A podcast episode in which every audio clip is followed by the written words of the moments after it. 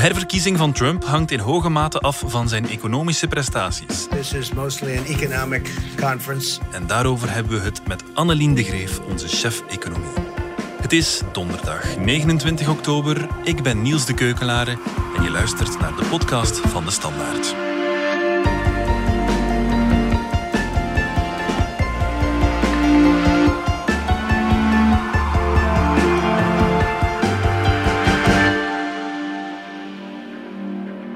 Annelien, we hebben al heel wat thema's zien passeren in deze Amerikaanse presidentsverkiezingen. Abortus, Black Lives Matter, Obamacare, de persoonlijkheid van beide kandidaten. Maar eigenlijk gaat het toch ook vooral om de economische situatie in de Verenigde Staten. Hè, toch? Ja, dat klopt helemaal. Uh, een Amerikaanse president heeft veel meer kans om herkozen te geraken. Ja, als de economie het goed doet natuurlijk. Ja, intussen is Trump bijna vier jaar aan de macht. Zijn de Amerikanen tevreden, denk je? Hebben ze het nu beter dan toen Obama het voor het zeggen had? Wel, voor de coronacrisis was het antwoord op die vraag eigenlijk heel duidelijk. Ja. In het begin van het jaar bleek eigenlijk dat als je de Amerikanen eh, vroeg wat ze van de toestand van de economie vonden, dat om en bij de 68% van de Amerikanen eigenlijk heel tevreden was. En dat was eigenlijk best wel een hoog cijfer. Het was eigenlijk al in jaren, jaren geleden dat, dat dat cijfer zo hoog lag.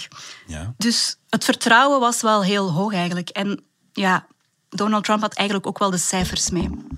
Maar gaat het voor Amerikanen echt om de cijfers of eerder om het gevoel, de perceptie dat het goed gaat in de economie? Wel, de economische cijfers uh, zaten goed en de Amerikanen voelden dat natuurlijk ook. Dus mensen voelden ook dat het ja, bijvoorbeeld niet zo erg was als ze hun baan kwijtraakten, omdat er banen genoeg waren. Of dat de kans heel klein was om hun baan te verliezen. De lonen stegen daardoor ook een beetje, omdat er ja, krapte was op de arbeidsmarkt. Dus dat voelen mensen wel en daardoor hebben ze wel vertrouwen in hun economie. Laat ons dat vertrouwen eens omzetten in cijfers. Laat ons het over het aantal jobs hebben. Een belangrijke graadmeter voor de gezondheid van de economie. Op dat vlak was Trump altijd erg enthousiast. The United States economy added almost 5 million jobs in the month of June, shattering all expectations. These are not numbers made up by me, these are numbers. This is the largest monthly jobs gain in the history of our country. This news comes on top of May's extraordinary jobs report 7.5 million jobs created in the last two months alone. Retail jobs, education and healthcare jobs, manufacturing jobs, service jobs. These are all historic numbers. Many millions of jobs. What it means jobs. Hij had de cijfers ook mee op dat vlak, dus uh, de werkloosheidscijfers die daalden voortdurend. The unemployment rate fell by more than 2 percentage points. We're down to the 11% number. Dat was al het geval onder Obama, die natuurlijk een, een zware uh, financiële crisis erfde op het moment dat hij aan de macht kwam. En dat was opgelost, of de toestand was eigenlijk gekeerd. Trump die erfde dan weer ook een goede economie die Obama hem had achtergelaten. En die cijfers van die werkloosheid die bleven maar dalen. En op een bepaald moment zaten die echt, begin dit jaar was dat trouwens, net voor corona alweer toesloeg, zaten die cijfers echt op het laagste pijl in, in meer dan 50 jaar. Hmm. Dus op dat vlak ging het eigenlijk wel best wel goed in de, in de Verenigde Staten. Ja. Um, maar het is wel zo dat ze onder Trump wel een beetje minder snel aan het dalen waren dan het geval was onder Obama. Dus er was wel een verschil. Maar ja, gewone mensen kijken natuurlijk niet naar die cijfers en ja, voelen dat verschil ook niet. Als ze dalen, dalen ze. En dat is uh, het belangrijkste eigenlijk.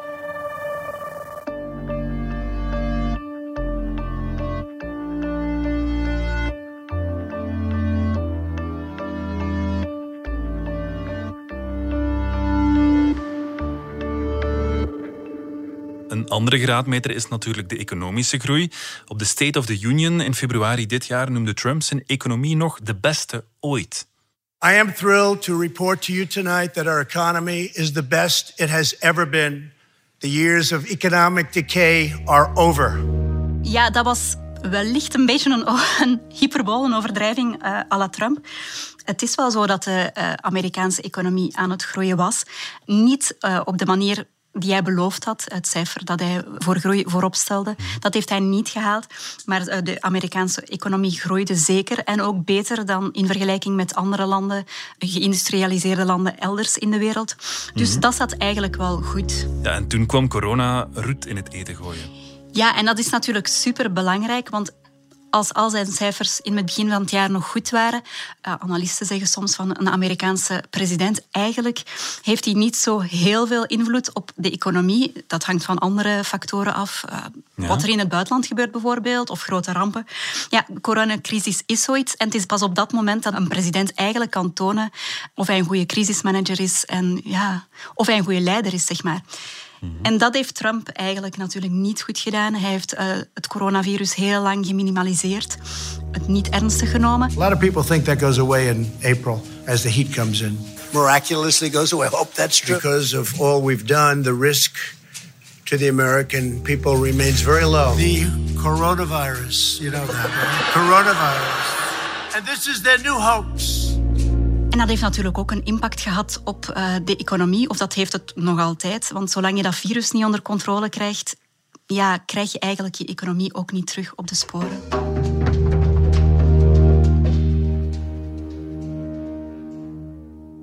Voor Trump is de Rust Belt belangrijk. De Rust Belt is een gebied in Amerika waar in de 20e eeuw de industrie enorm floreerde, maar eind de 20e eeuw is dat gestopt, dat is leeggebloed. Dat gebied krijgt nu nog klappen en traditioneel stemden zij steeds democratisch, maar in 2016 kozen ze voor Trump. Heeft Trump zijn kiezers daar kunnen bedienen? Wel, het is eigenlijk zo dat, dat ehm, in de Rust Belt er eigenlijk heel wat banen verloren zijn gegaan. Bijvoorbeeld in Pennsylvania, in Wisconsin, uh, belangrijke staten voor Trump, zijn er toch heel wat banen, bijvoorbeeld uh, in fabrieken of in uh, de mijnbouw, eigenlijk wel verloren gegaan. En dat komt voor een groot stuk door ja, de handelsoorlog die Trump met China ontketend heeft. daar is de balans zeker niet positief. Trump kreeg de voorbije jaren meermaals het verwijt enkel naar Wall Street te kijken en of de beurs goed presteerde. Die Amerikaanse beurzen, hoe deden zij het de afgelopen vier jaar? Wel, voor corona, ook alweer voor corona, deden die beurzen het zeer goed. The stock market is doing extremely well, which means to me jobs. That's what it means, jobs. If you look since the election, the Dow went up close to 45%. The S&P 500 went up 47%. And NASDAQ Composite went up getting close to 100%. So these are numbers that are not numbers that other presidents would have, and they won't have it. This is not just luck, what's happening. This is a lot of talent. Er was dan een, een serieuze klap op het moment dat de coronacrisis in de Verenigde Staten toesloeg. Maar algemeen genomen ja, is ook het opvallende dat um, eigenlijk heel wat van die verliezen inmiddels weggevaagd zijn. En die beurzen hebben zich hersteld, dus dat is toch wel heel opmerkelijk. Mm -hmm. Trump heeft vier jaar lang ja, met heel veel aandacht naar die beurskoersen gekeken. Een beetje een lichte obsessie leek het soms wel. Uh, terwijl ja, economen ook wel zeggen van de impact van die beurzen op gewone mensen is natuurlijk heel klein. Ja. Om er een, een, cijfertje bij te halen, de rijkste 1% Amerikanen uh, heeft 50% van de aandelen in handen. Uh, als we naar de rijkste 10% kijken, gaat het om 90%. Mm. Dus het is eigenlijk niet echt een, een goede graadmeter om de gezondheid van een economie aan af te meten. Ja. En ook dat het daar goed gaat, is dat echt dankzij Trump of ja, is dat vooral dankzij de Amerikaanse centrale bank? Wel, op dit moment in volle crisis is het werk van de Amerikaanse centrale bank, van de Fed, wel heel belangrijk natuurlijk. Zij pompen geld in die economie en houden die economie zo ook wel drijvende. Mm -hmm. Je zei dat het vooral goed was voor de rijkste Amerikanen. Dat is een klein sprongetje naar de tax cut. I gave you the biggest tax cut in the history of our country. En de Jobs Act. Ja, ik vermoed dat het iets is waar eh, Trump heel tevreden over is. Hij verwijst er ook voortdurend naar, naar die wet uh, uit 2017. Het was een van de eerste wetten waar hij zijn handtekening onder gezet heeft als uh, mm. nieuwe president. En dat was eigenlijk een grote belastingverlaging, de grootste sinds Ronald Reagan. Voor zowel bedrijven als voor gewone mensen, dus voor iedereen wel. Maar uit onderzoek is toch gebleken dat vooral de allerrijkste Amerikanen en ook zeer grote bedrijven zijn die daar hun voordeel bij gedaan hebben en daarvan geprofiteerd hebben. Mm -hmm. Dus ook hier weer, ja, gewone Amerikanen hebben daar veel minder aan gehad dan de allerrijkste. Waardoor dat de kloof en de ongelijkheid op dat vlak toch wel toegenomen is. Ja. De belastingdruk voor, voor die zeer rijken is, is al jaren aan het zakken in, in de Verenigde Staten. Het is een, een fenomeen dat al tientallen jaren bezig is. Maar onder Trump is de belastingdruk voor de allerrijkste Amerikanen eigenlijk kleiner geworden dan die voor de gewone Amerikanen. Dat is toch wel opmerkelijk. We zijn zo terug. Als je kunt starten met vandaag binnen een organisatie gaan zeggen van oké, goed, we gaan dan op van de beslissingen die op managementlagen of op CEO-levels naar beneden of op de werkvloer zetten, ja, gaat er heel veel veranderen. En alles beweegt. Een podcast waarin Vlaamse CEO's en prominente HR-managers vertellen hoe ze hun onderneming en werknemers in beweging houden. Beluister de reeks op jouw favoriete podcast-app. VDAB. En alles beweegt. Annelien, tijd voor een conclusie. Is de Amerikaanse economie een argument om voor Trump te stemmen of net niet? Zijn cijfers waren zeer goed voor uh, de coronacrisis. Maar uiteindelijk is het eigenlijk in, in die zin een beetje te vroeg om zijn eindrapport te maken, omdat ja, alles valt en staat bij zijn aanpak van die coronacrisis. En dat was toch mm. van een heel andere orde. Ja. In het begin van de coronacrisis was het idee van die economie moet vooral blijven draaien. We mogen de economie vooral geen pijn doen. Hè. En de gezondheidscrisis werd zo'n beetje gescheiden van de economische crisis. Nu is toch al maar meer het idee dat je dat eigenlijk niet kan scheiden. Dat je economie pas terug op gang kan komen als je die, dat virus onder controle hebt.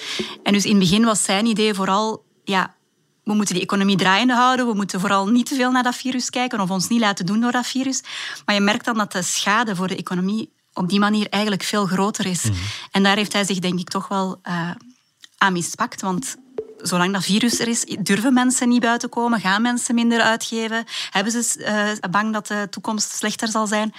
En ja, dat, dat zet gewoon een, een domper en een rem op je economie. Mhm. Dus je kan dat eigenlijk niet loskoppelen. En dat was er in het begin van de crisis zeker nog niet. Daar heeft hij in het begin zeker zo niet gezien of aangevoeld.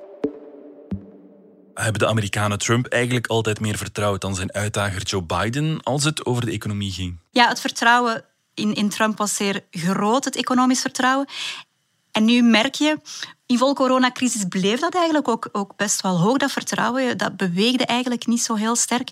In de peilingen ook, voor de verkiezingen dan, deed hij het op het vlak van economie ook nog altijd beter dan Joe Biden. Mhm. Dus dat bleef zo. En het is nu eigenlijk heel recent, de laatste weken, dat dat een beetje aan het kantelen is. En dat die voorsprong op Biden op het economisch punt aan het verdampen is, mhm. enerzijds. En er is zelfs één peiling, denk ik, in de Financial Times gepubliceerd, waaruit blijkt dat voor het eerst meer Amerikanen het gevoel hebben dat hij misschien toch niet de beste keuze is, economisch dan.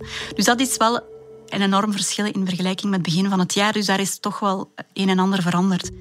Ik denk dat dat ook te maken heeft met het feit dat er... Er was een enorm groot, het grootste ter wereld trouwens, steunpakket voor de Amerikaanse economie van 2000 um, miljard dollar. Op 31 juli in volle zomer, dus nog, nog altijd in volle coronacrisis uiteindelijk, is dat afgelopen. En er is nog altijd geen vervolg op. En dus die economie begint nu echt wel te kraken onder het ja, uitblijven van een nieuw steunpakket.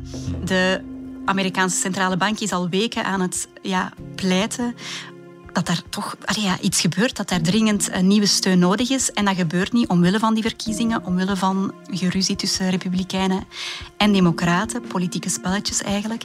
Maar ondertussen zijn al maar meer Amerikanen wel hun banen aan het verliezen, hebben geen inkomsten meer, hebben geen steun meer, werkloosheidsuitkeringen meer. En dus dat begint wel al maar nijpender te worden. En nu is het aan de Amerikaanse kiezer. Volgende week woensdag weten we hopelijk wie deze economische wereldmacht in handen krijgt. Annelien de Greef, dankjewel. Graag gedaan. Dit was de podcast van de Standaard. Bedankt voor het luisteren. Wil je reageren? Dat kan via podcast.standaard.be. Alle credits vind je op standaard.be-podcast. Morgen zijn we er opnieuw.